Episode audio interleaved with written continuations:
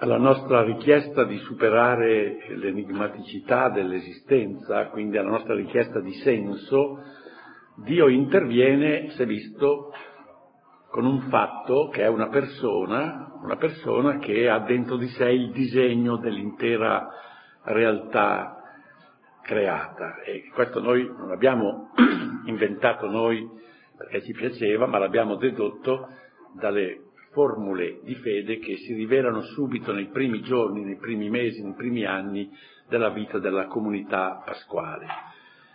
Dio interviene. L'intervento di Dio può essere accolto e può essere rifiutato. Se è rifiutato è, è finito, non, non, si va più avanti e così anche la scuola sarebbe finita. Invece l'accoglimento dell'intervento di Dio, eh beh, questo merita una certa attenzione. L'accoglimento è qualificato fin dai primissimi giorni, dai primissimi tempi, come fede, l'atto di fede. E così noi abbiamo cominciato questa seconda parte, questo secondo blocco del nostro corso, che è tutto sul credere. abbiamo quasi come aperitivo, come introduzione, passato in rassegna alcune delle opinioni mondane circa la fede e non è che abbiamo imparato molto, ma se non altro ci siamo divertiti un po', direi, e soprattutto non abbiamo fatto fatica. Mentre la seconda premessa è un po' più impegnativa. Questa seconda premessa noi abbiamo cominciato a trattare, direi, eh, precisando che ogni uomo, credente o non credente, non, non interessa molto, ha una struttura psicologica per cui non accetta il limite, non accetta che abbia davanti a sé una barriera. E ogni uomo incontra almeno tre barriere. La prima è la barriera di capire cosa c'è prima di noi. Andiamo indietro e alla fine non c'è più niente, non ci sono più anni da contare, dico, ma allora cos'è che mi ha messo in moto? Da che parte vengo in sostanza? Cosa c'è prima? La seconda è la questione del dopo, cosa c'è dopo la conclusione della mia vicenda sperimentabile, e la terza è la questione di ciò che c'è di là, di là della realtà che è percepibile, che è attingibile con eh, i mezzi normali, umani, sia quelli, come dire, primitivi, primordiali, sia quelli di natura addirittura scientifica. Noi qui abbiamo però fatto una, un rilievo Tutte e tre queste questioni, che sono le cosiddette questioni eterne, le questioni ineludibili, hanno come caratteristica di fondare un dilemma, cioè non ammettono infinite soluzioni o, o tre, quattro soluzioni, ammettono due in, sost- in sostanza. È molto importante che si arrivi a cogliere questa semplificazione perché alla fine il discorso diventa molto, molto più chiaro e molto più costringente. E noi avevamo già esaminato il, il dilemma che si riferisce al prima e il dilemma che si riferisce al dopo. Prima si può dire quello che si vuole, tutte le teorie scientifiche, ora benissimo, noi non abbiamo nessuna difficoltà ad accettare tutte le teorie scientifiche, però il nocciolo del problema è questo. O è il caso che ha presieduto a questa vicenda, o è il non caso, che vuol dire il progetto. O il caso o il progetto, lì non si scappa. Considerazione analoga l'abbiamo fatta per il dopo. Cosa c'è dopo di me? Almeno, cosa c'è dopo per me? E qui c'è poco da fare, si può fare tutte le fantasie possibili, la metempsicosi, e, e la reincarnazione, tutte quelle belle cose che ogni tanto compaiono sui rotocalchi e diventano quasi verità di fede nel gran pubblico, ma in sostanza non, anche questi non colgono il nocciolo, perché alla fine o si va a finire nel niente o si va a finire in un'esistenza che non finisce. Tutte le altre cose sono provvisorie, sono dei passaggi. E questo era ciò che avevamo detto nell'ultima lezione. Resta il terzo dilemma, che è il dilemma dell'invisibile, che si pone così. I confini del visibile, e attenzione, eh, qui visibile non vuol mica dire quello che si vede così a occhio nudo, ma ciò che è attingibile con i mezzi della conoscenza umana, tutti i mezzi della conoscenza umana, e chiamiamo il visibile. I confini del visibile sono anche i confini dell'esistente o no? O che è lo stesso. C'è o non c'è la possibilità che ci sia qualcosa oltre il mondo visibile? Questa è la questione. Notiamo che noi non ci riferiamo al fatto, cioè qui non, non, non, non risolviamo il problema se esista o non esista qualcosa, ma ci riferiamo alla possibilità che esista. Questo fonda il dilemma, perché eh, per il fatto, beh, bisogna avere le prove, avere, ma invece la possibilità o è possibile o è impossibile, quindi questo è un dilemma. La possibilità dell'esistenza dell'invisibile, cioè di qualcosa posto di là dall'attività conoscitiva che riconosce come unico metodo accettabile di esplorazione il ragionamento, dal ragionamento matematico, filosofico, eccetera, e la verifica sperimentale. Anche questo è un dilemma, l'uomo non può sfuggire, deve aderire all'una o all'altra delle due prospettive. E anche se qualche volta pensa che può anche non decidere e non aderire a niente e quindi riservarsi neutrale in questa vicenda, in realtà nella concretezza del, della vita del suo spirito da qualche parte egli si colloca, si mette tra quelli che ritengono che può darsi che esista qualcosa oltre il visibile e da quelli che ritengono no, non esiste niente oltre il visibile per quanto astrattamente e intenzionalmente sembra rifiutarsi a ogni scelta, nella realtà delle cose egli o prende sul serio o non prende sul serio l'eventualità del mondo che va dal di là del visibile. E anche per questa terza questione, decidere tra questi due atteggiamenti comporta gravi e determinanti conseguenze già all'interno della vita visibile, già nella nostra vita. Qui mi, mi permetto di citare un ricordo. Eh, io all'assemblea della CEI non parlavo mai, stavo sempre zitto perché eh, cioè, uno parla, poi l'altro dice il contrario, poi insomma, è inutile perdere tempo. Mentre sarei, eh, ero abbastanza, quando mi proponevano di parlare, cioè di fare un, una trattazione su un argomento dove io potevo svolgere, allora accettavo, ma l'hanno proposto una sola volta. Beh, quella volta eh, ho dovuto parlare della, eh, dire, della formazione permanente del clero, sembra lontanissimo da questo tema, ma io nelle cose che ho detto, ho detto che sarebbe molto importante dare al clero un forte senso del mondo invisibile.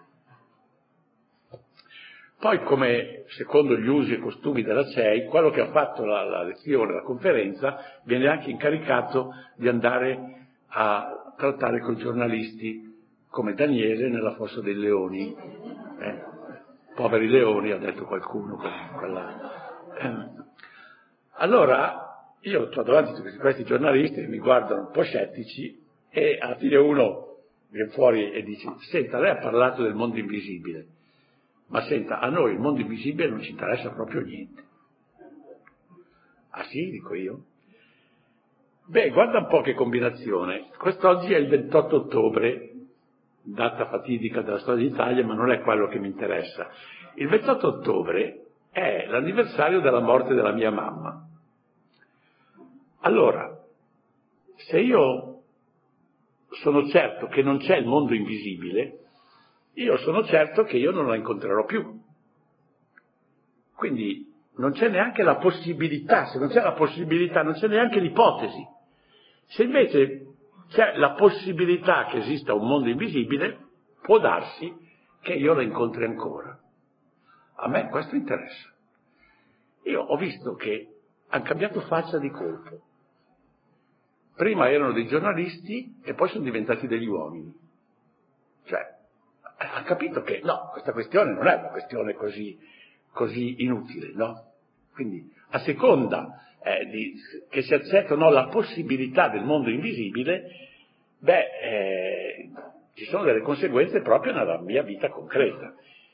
Chi si pone in uno stato pregiudiziale di rifiuto dell'invisibile, quindi eh, aderisce all'ipotesi della impossibilità che esista l'invisibile, poi si scopre egli già adesso rinchiuso in uno spazio che già una prima riflessione è troppo angusto anche per i più semplici e fondamentali interessi umani. Per esempio, chi rifiuta la possibilità dell'invisibile si trova ad aver già risposto negativamente e in modo del tutto a prioristico e acritico all'interrogativo circa l'eventuale sopravvivenza delle persone amate.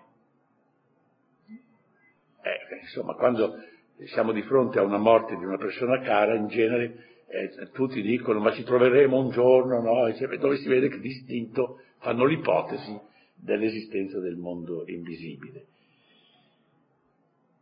Si trova quindi eh, ad aver già risposto negativamente a questo interrogativo, senza che poi si possa impedire l'insorgere di molti altri perché esistenziali, come ma perché l'uomo continua ad amare colui che non è più? Anzi, colui che non può neppure ipoteticamente esistere più. Questa è una cosa strana. Soprattutto la ristrettezza del mondo visibile è tale che, una volta esclusa ogni superiore evasione, questa ristrettezza ci colloca fatalmente in una condizione di insignificanza del visibile che tocca l'assurdo. E anche qui mi capita di citare questo uomo di un'intelligenza straordinaria, Wittgenstein, che non mi pare fosse credente, però era, aveva una capacità di intuizione non, grandissima. Beh, tra i pensieri di, eh, di Wittgenstein noi troviamo questo pensierino. Il significato dell'universo non sta nell'universo. Perbacco. Se il significato dell'universo non sta nell'universo, questo vuol dire allora che l'universo, se non c'è un'altra realtà, l'universo conoscibile è senza significato. Vale a dire è assurdo. Ma assurdo è ciò che non può esistere. Non so se eh, sono tutti procedimenti logici che però, secondo me, sono costringenti. Chi invece si apre alla possibilità dell'invisibile si, faccia, si affaccia su uno spazio dove le evenienze sono praticamente infinite. Se io suppongo che esiste al di là un'altra realtà, di cui io non so niente, beh, ci si può attendere di tutto dall'invisibile. Non ci si meraviglia più di niente. Dall'invisibile, se è possibile, cioè basta la possibilità, è lecito aspettarsi ogni sorpresa.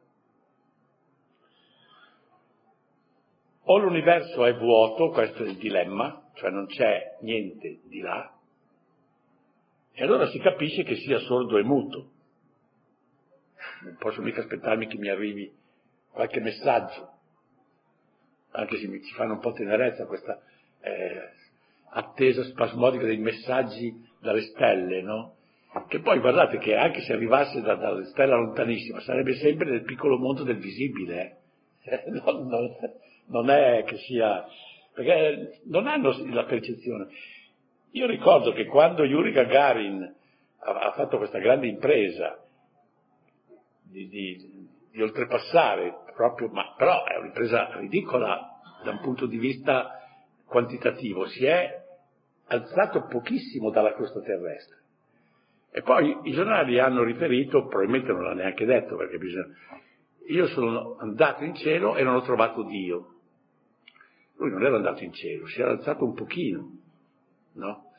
Ma se anche fosse andato, avesse trovato Dio, allora avrei perso la fede io, perché se a Dio si può arrivare con un propellente e non con la carità, con la fede e con la carità, ma allora che Dio è. No? Allora, o l'universo è vuoto, e allora si capisce che non c'è, non si può aspettarsi niente, o c'è la possibilità, guardate io parlo sempre della possibilità, che sia popolato, allora io mi aspetto che siano, ci siano molti esseri in grado di porsi in ascolto delle nostre voci e in grado di farci arrivare da loro, almeno come possibilità. L'uomo religioso, nativamente religioso, a priori non esclude niente, è aperto a tutto.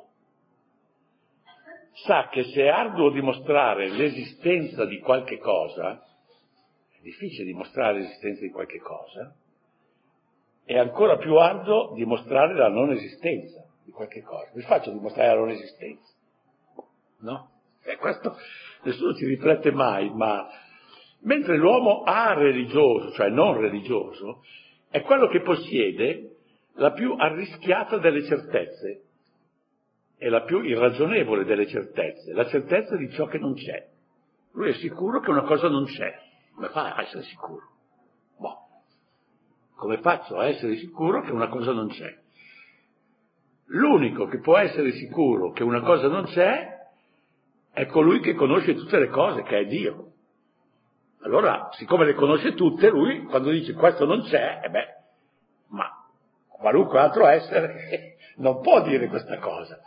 Qui si trova, per così dire, quasi rovesciato, quasi, un idolo della mentalità prevalente nella cultura di questi ultimi secoli, per la quale esiste soltanto ciò che è umanamente attingibile, ciò che io arrivo a conoscere, a sperimentare allora eh, io sono certo, e questo esiste, quello che non arrivo a conoscere non esiste. Ma sotto un certo profilo noi stiamo dicendo il contrario. Io posso arrivare alla certezza della non esistenza solo di ciò che è posto entro i confini del mondo visibile. Per esempio, una volta condotta a termine per ipotesi l'esplorazione della terra e del mare, io posso arrivare a una ragionevole persuasione della non esistenza di creature terrestri come l'ippogrifo, i centauri, le sirene, di cui hanno favoleggiato gli antichi. Una volta che noi abbiamo esplorato la Terra, dico no, io eh, i centauri no, non li ho visti, quindi non ci sono. Ma perché fanno parte del mondo visibile? Ma in nessun modo, se non voglio diventare irragionevole, mi è dato di arrivare a convincermi positivamente della non esistenza dei cherubini. Mi fa dire che non esistono i cherubini? Piacerebbe sapere. se, o tu fai il giro turistico del, dell'aldilà, ma se non lo fai eh, non devi dire niente. Non puoi dire né che esistono né che non esistono, ma devi dire che possono esistere. Cioè no, non puoi dire che non possono esistere. Ecco, questo è il terzo dilemma Adesso c'è una considerazione importante da fare, che i dilemmi sono tre, però in realtà sono connessi tra di loro. C'è una connessione naturale tra le possibili scelte nei tre dilemmi, cioè in ciascuno si può scegliere o l'uno o l'altro, ma non si può scegliere uno e poi scegliere un, un, fare una scelta non omogenea nel secondo e nel terzo altrimenti si diventa preda di una specie di perniciosa e insostenibile schizofrenia. Per esempio, se c'è un disegno alle mie spalle, è, è il, il dilemma del prima, dovrà pur proseguire a dare senso anche a ciò che avverrà dopo, perché sennò che disegno è? E se c'è un disegno e qualcuno che lo pensa e lo vuole, allora ci sarà qualcosa e qualcuno oltre il mondo visibile. Quindi vedete come in realtà eh, sì, tutto si tiene, insomma, di queste tre questioni. Se viceversa alle mie spalle c'è il caso, la dissoluzione che concluderà la mia esistenza terrena sarà essa stessa casuale, cieca. E allora non c'è spazio per nessuna speranza. Quindi la casualità dell'origine è omogenea con l'assenza di ogni speranza per il dopo. Se tutto avviene a caso, le cose sono accomunate tra loro soltanto dall'identica casualità dell'origine, vale a dire non sono affatto raccolte in unità, quindi eh, l'universo anche visibile è frammentato. La prima alternativa, in tutte e tre le questioni, suppone l'esistenza di una realtà unitaria che da tutti i lati mi oltrepassa. Eh, insomma, è prima di me, dopo di me, di là di me. Quindi riconoscerla significa accettare l'esistenza del mistero, cioè di una zona di cui io non so niente, ma che non posso supporre che non ci sia niente. Questo è il mistero. La seconda, seconda alternativa implicitamente proclama l'insignificanza e la frammentarietà di tutto, della mia origine, della mia sorte futura, dell'universo, che non ha in sé la ragione del suo esistere. Riconoscere questo stato di cose significa accettare l'assurdo come connotazione della realtà. Quindi il dilemma in fondo è uno solo. L'uomo si trova al bivio tra l'assurdo e il mistero. Eh, siamo conciati male, eh, questo bisogna dirlo, perché bisogna scegliere tra l'assurdo e il mistero a priori.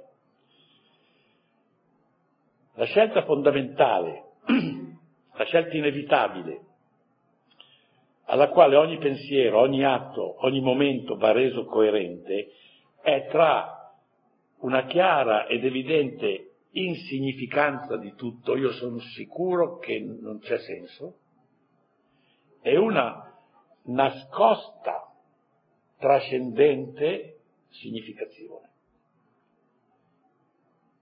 Questo vuol dire la scelta tra l'assurdo e il mistero.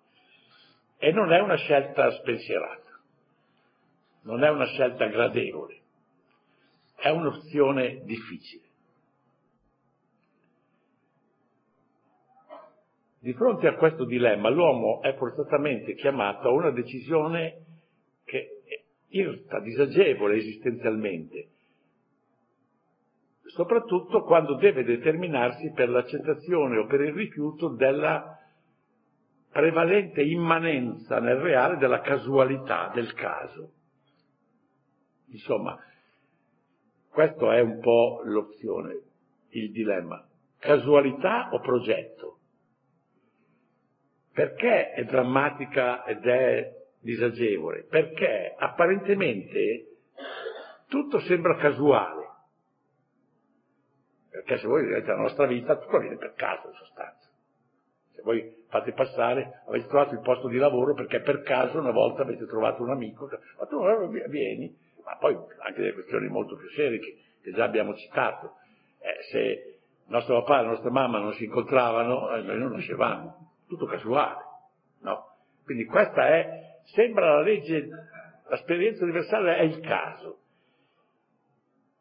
ma il disegno è ciò che è necessario per essere razionali. Per l'esperienza ti mette in primo piano la casualità e la razionalità dice no, è possibile, questo non può esistere perché è assurdo, se non è assurdo allora esiste l'altro, il mistero. Tutto quello che noi vediamo e sperimentiamo quasi sempre è determinato da circostanze fortuite, il complesso dei fenomeni biologici e in genere delle realtà naturali nel loro continuo trasformarsi, le stesse vicissitudini personali dei singoli, il vario succedersi degli accadimenti nelle epoche del mondo, tutto è percepito come contingente e occasionale, anche i grandi eventi della storia. Mi dispiace citarlo quest'anno perché questo sarà una citazione dell'anno prossimo, quando parleremo dell'ilmaticità della storia. Ricordate il pensiero di Pascal. Se il naso di, di Cleopatra fosse stato più corto, tutta la faccia del mondo sarebbe stata cambiata. E voleva dire, se Cleopatra avesse avuto un difetto nella sua grande bellezza, probabilmente Antonio non si sarebbe innamorato di lei e Ottaviano sarebbe riuscito a vincerlo perché quello aveva perso la testa e non poteva mica vincere le battaglie. Allora tutta la storia dell'impero romano avrebbe, tutto dipende dal naso di Cleopatra. Questa è la grande capacità di, di Pascal di, di riuscire a costringere delle verità così forti ed essenziali nel giro di poche parole e in un esempio molto, molto semplice. Ce n'è un altro di esempio, ma non ve lo dico perché ve lo dirò l'anno prossimo, che quello è, è ancora più interessante. Noi percepiamo tutto come contingente, come occasionale, sicché almeno a un primo approccio al problema si è naturalmente propen- a pro- propensi a ritenere il caso l'impulso di ogni evenienza e la forma universale dell'esistente. Aderire invece all'altro corno del dilemma, vale a dire affidarsi a un progetto che però noi dobbiamo supporre ma che non, non vediamo, un progetto trascendente ed eterno che si fa immanente e si attua nella storia e quindi implicitamente noi dobbiamo qui supporre il primato su ogni realtà di un essere intelligente e attivo, questo è più faticoso e più arduo, perché la casualità ci è data immediatamente, mentre questo è un ragionamento che eh, dobbiamo fare come ragionamento, ma senza la controprova.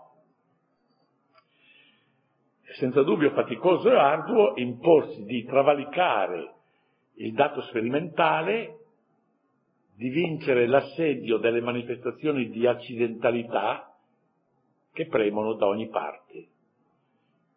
Possiamo risolverci a questo passo solo se ci convinciamo che ci vuole questo coraggio per poter arrivare alla verità delle cose e per impedirci di peccare contro la luce, cioè di accettare l'assurdo come se fosse la verità, che è una contraddizione. In effetti l'idea di una casualità dominante come ultima spiegazione della realtà non ci fa uscire dall'enigma. E non dimentichiamo che questa è stata eh, la prima cosa che noi ci siamo proposti di capire, no? L'enigmaticità dell'esistere.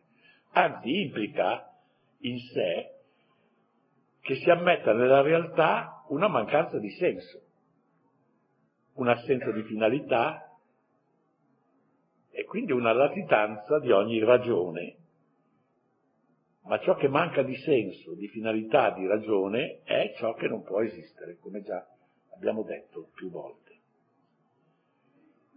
A questo punto ci rendiamo conto che rassegnarsi alla tirannia del caso che sembra dominarci vuol dire supporre come assodato che Dio non ci sia, perché se Dio c'è, eh, il caso non c'è.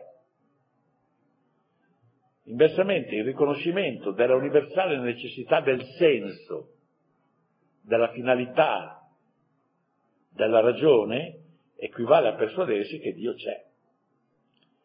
E appunto per questo la casualità sia soltanto un fenomeno apparente e una esperienza senza oggetto plausibile. O se si vuole, tutto il discorso che io ho cercato di, di imbastire, costringendovi un po' a, un po a una fatica eh, intellettuale che, che c'è, non, in fondo tutto questo discorso è una dimostrazione per assurdo, come ci insegnavano nel trattato di geometria analitica che è una delle cose più importanti per imparare a ragionare, no?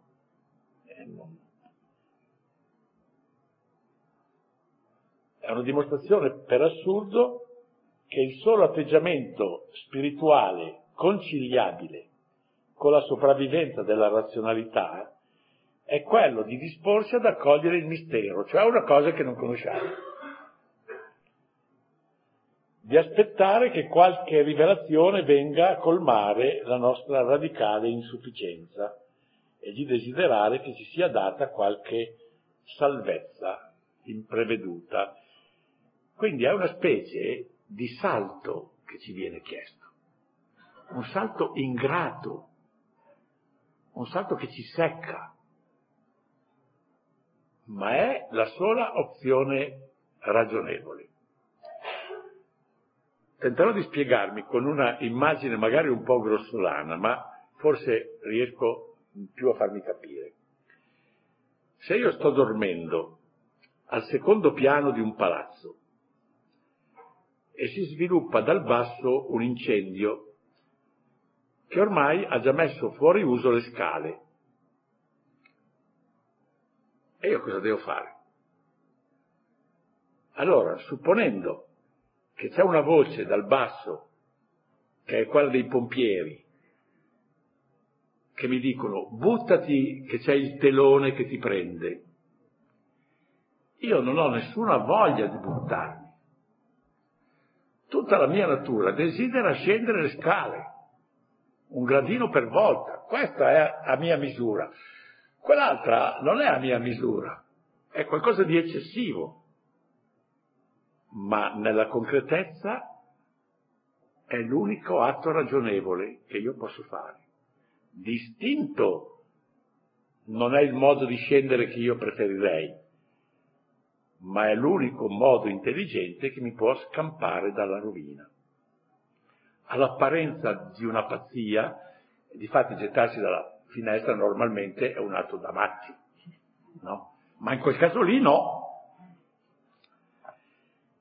è la superstite assennatezza che in concreto mi è consentita. Perché quella di star lì a dire no, io voglio scendere le scale, ma se le scale non ci sono, cosa Questa non è saggezza e non è razionalità. La buona notizia,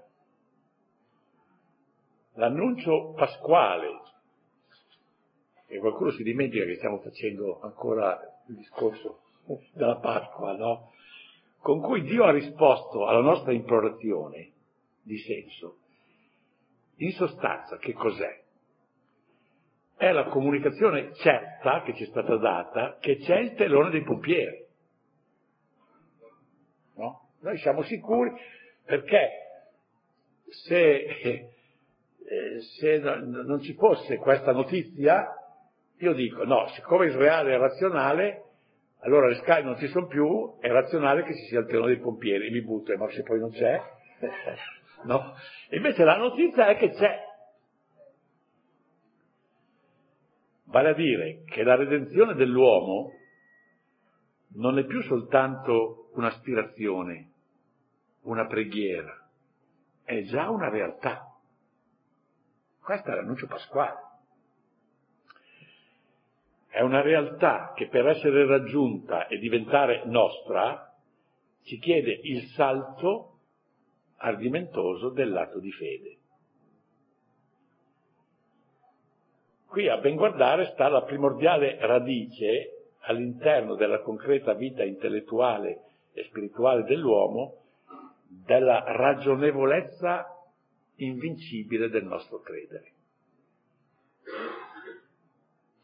L'intervento divino c'è stato. Questo intervento, l'abbiamo già visto, è un evento che scioglie l'enigma del nostro esistere, un evento che si identifica col cristianesimo, allora l'atto di fede con cui lo accogliamo vitalmente e intellettualmente ci appare la convalida piena e saziante della primordiale scelta dell'uomo, ma dell'uomo che non è ancora né credente né non credente, dell'uomo come uomo, contro l'assurdo a favore del mistero, cioè a favore di una realtà che ci oltrepassa e che proprio perché ci oltrepassa è in grado di salvarci, perché se non ci oltrepassasse dovrebbe essere salvata anche lei. Se sia nella nostra condizione di povertà. No?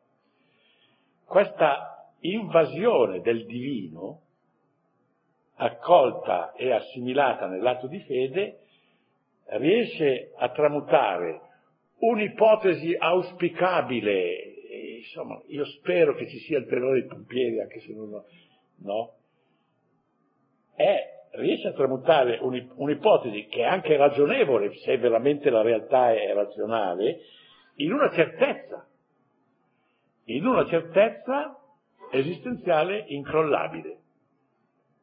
E così si rasserena dentro di noi quel fanciullino di cui parlava Cebete, chi ha letto quel bellissimo capolavoro che è il Fedone di Platone, perché Platone e Socrate dimostra, continua a dimostrare la, la, l'immortalità dell'anima, no? cioè l'anima è immortale per questo, per questo, per...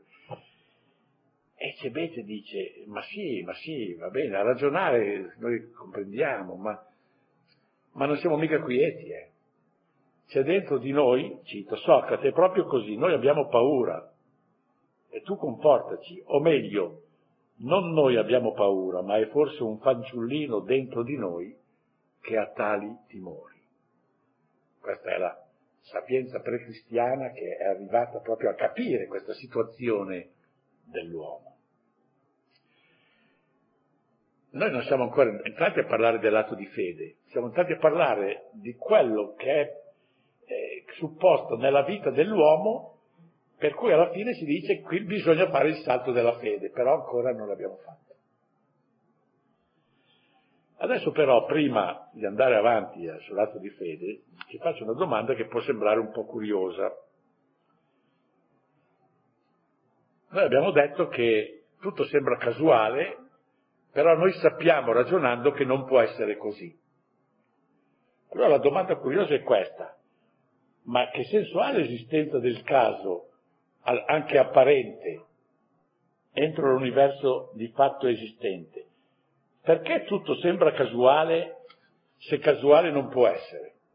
E ci sarà pure una ragione, no? Perché è vero che noi viviamo in mezzo a ciò che sembra casuale.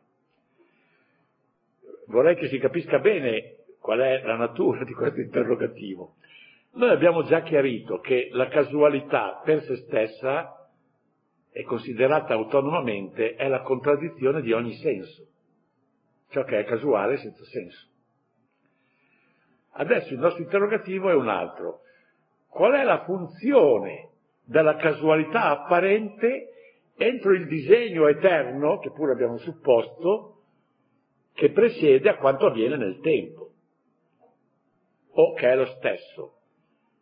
Perché è così ampia e a prima vista egemonica la presenza nel mondo di ciò che ai nostri occhi appare fortuito immediatamente? Come mai questa situazione? Non so chi è che si è fatto questa domanda prima, eh, di la verità, no? Una volta che ci si è persuasi che il caso cieco non può essere inteso come un surrogato alternativo di un creatore intelligente e quasi una smentita del suo stesso esistere, perché questo sarebbe irragionevole, non resta che comprendere in che modo il caso cieco sia al servizio dell'unico Signore di ogni cosa e anzi debba essere interpretato come una sua singolare forma di presenza. Cioè, noi abbiamo capito che il caso non può esistere, allora esiste Dio. Ma se esiste Dio, perché noi percepiamo che tutto è casuale? Vuol dire che Dio lascia sopravvivere la casualità. Se la lascia sopravvivere vuol dire che ha un senso per lui. Allora, la domanda è un po' curiosa, ma che senso ha?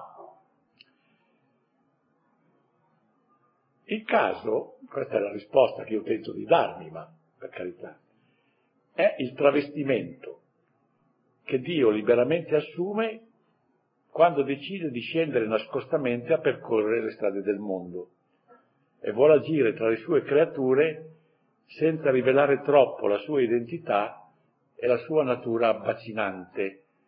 Certo che Dio interviene, ma pare che si diverta a, come dire, a travestirsi da caso. È vero che nella sostanza è ancora Lui, però si traveste da caso. Insomma, è il re del cielo e della terra che vuole essere presente e agire in incognito. Già ho, ho fatto qualche cenno, ho parlato della sua natura abbacinante. Se si rivelasse senza questo travestimento, noi non avremmo più nessuna libertà. Eh, eh, insomma, ha sempre ragione lui. No? Allora invece travestendosi da casualità, non so se qualcuno ha mai parlato dei travestimenti di Dio, perché, vabbè, comunque, non ci opprime, non ci opprime con la sua onnipotenza, con la sua infinità, lascia alle sue creature lo spazio necessario per realizzarsi, ci consente il pieno esercizio della libertà di esplorazione e di orientamento vitale anche nei suoi confronti. Però attenzione, non è un travestimento assoluto. Qualcosa traspare, qualche indizio, qualche testimonianza dell'identità divina traluce sempre, oltre la cortina degli accadimenti e dei comportamenti casuali. Non perché Dio non sia capace di camuffarsi totalmente, ma perché Lui lascia qualche spazio in modo tale che noi possiamo poi riuscire a, a non essere sviati. Indizi e testimonianze che riusciranno più o meno leggibili a seconda delle disposizioni interiori degli indagatori. tanto più decifrabili rettamente, quanto più forte è la passione dell'animo per la ricerca della verità, quanto più forte è l'amore disinteressato della giustizia, l'amore del bene. Chi è in questo stato d'animo, sì, lui percepisce il caso, ma dice a Dio, no, a me non me la fai, sai, so benissimo che sei tu dietro. Perché per connaturalità, questo è un punto su cui ritorneremo, quando cercheremo di capire la natura dell'atto di fede. Allora si capisce perché tra il libro della sapienza rimprovera coloro che non sono capaci di scoprire il Dio che si cela dietro lo spettacolo fuorviante delle cose apparenti. Davvero stolti per natura tutti gli uomini che vivevano nell'ignoranza di Dio e dai beni invisibili non riconobbero colui che è. Difatti, dalla grandezza e bellezza delle creature, per analogia si conosce l'autore. E San Paolo, riprendendo questo pensiero, perché si vede chiaramente che San Paolo conosceva il libro della sapienza, mette sotto la medesima accusa i sapienti e gli intelligenti della mirevole cultura greco-romana. Lettera ai Romani, capitolo primo. Ciò che di Dio si può conoscere è loro manifesto. È vero che Dio si è travestito di casualità, ma non del tutto. Le sue perfezioni invisibili possono essere contemplate con l'intelletto nelle opere da lui compiute.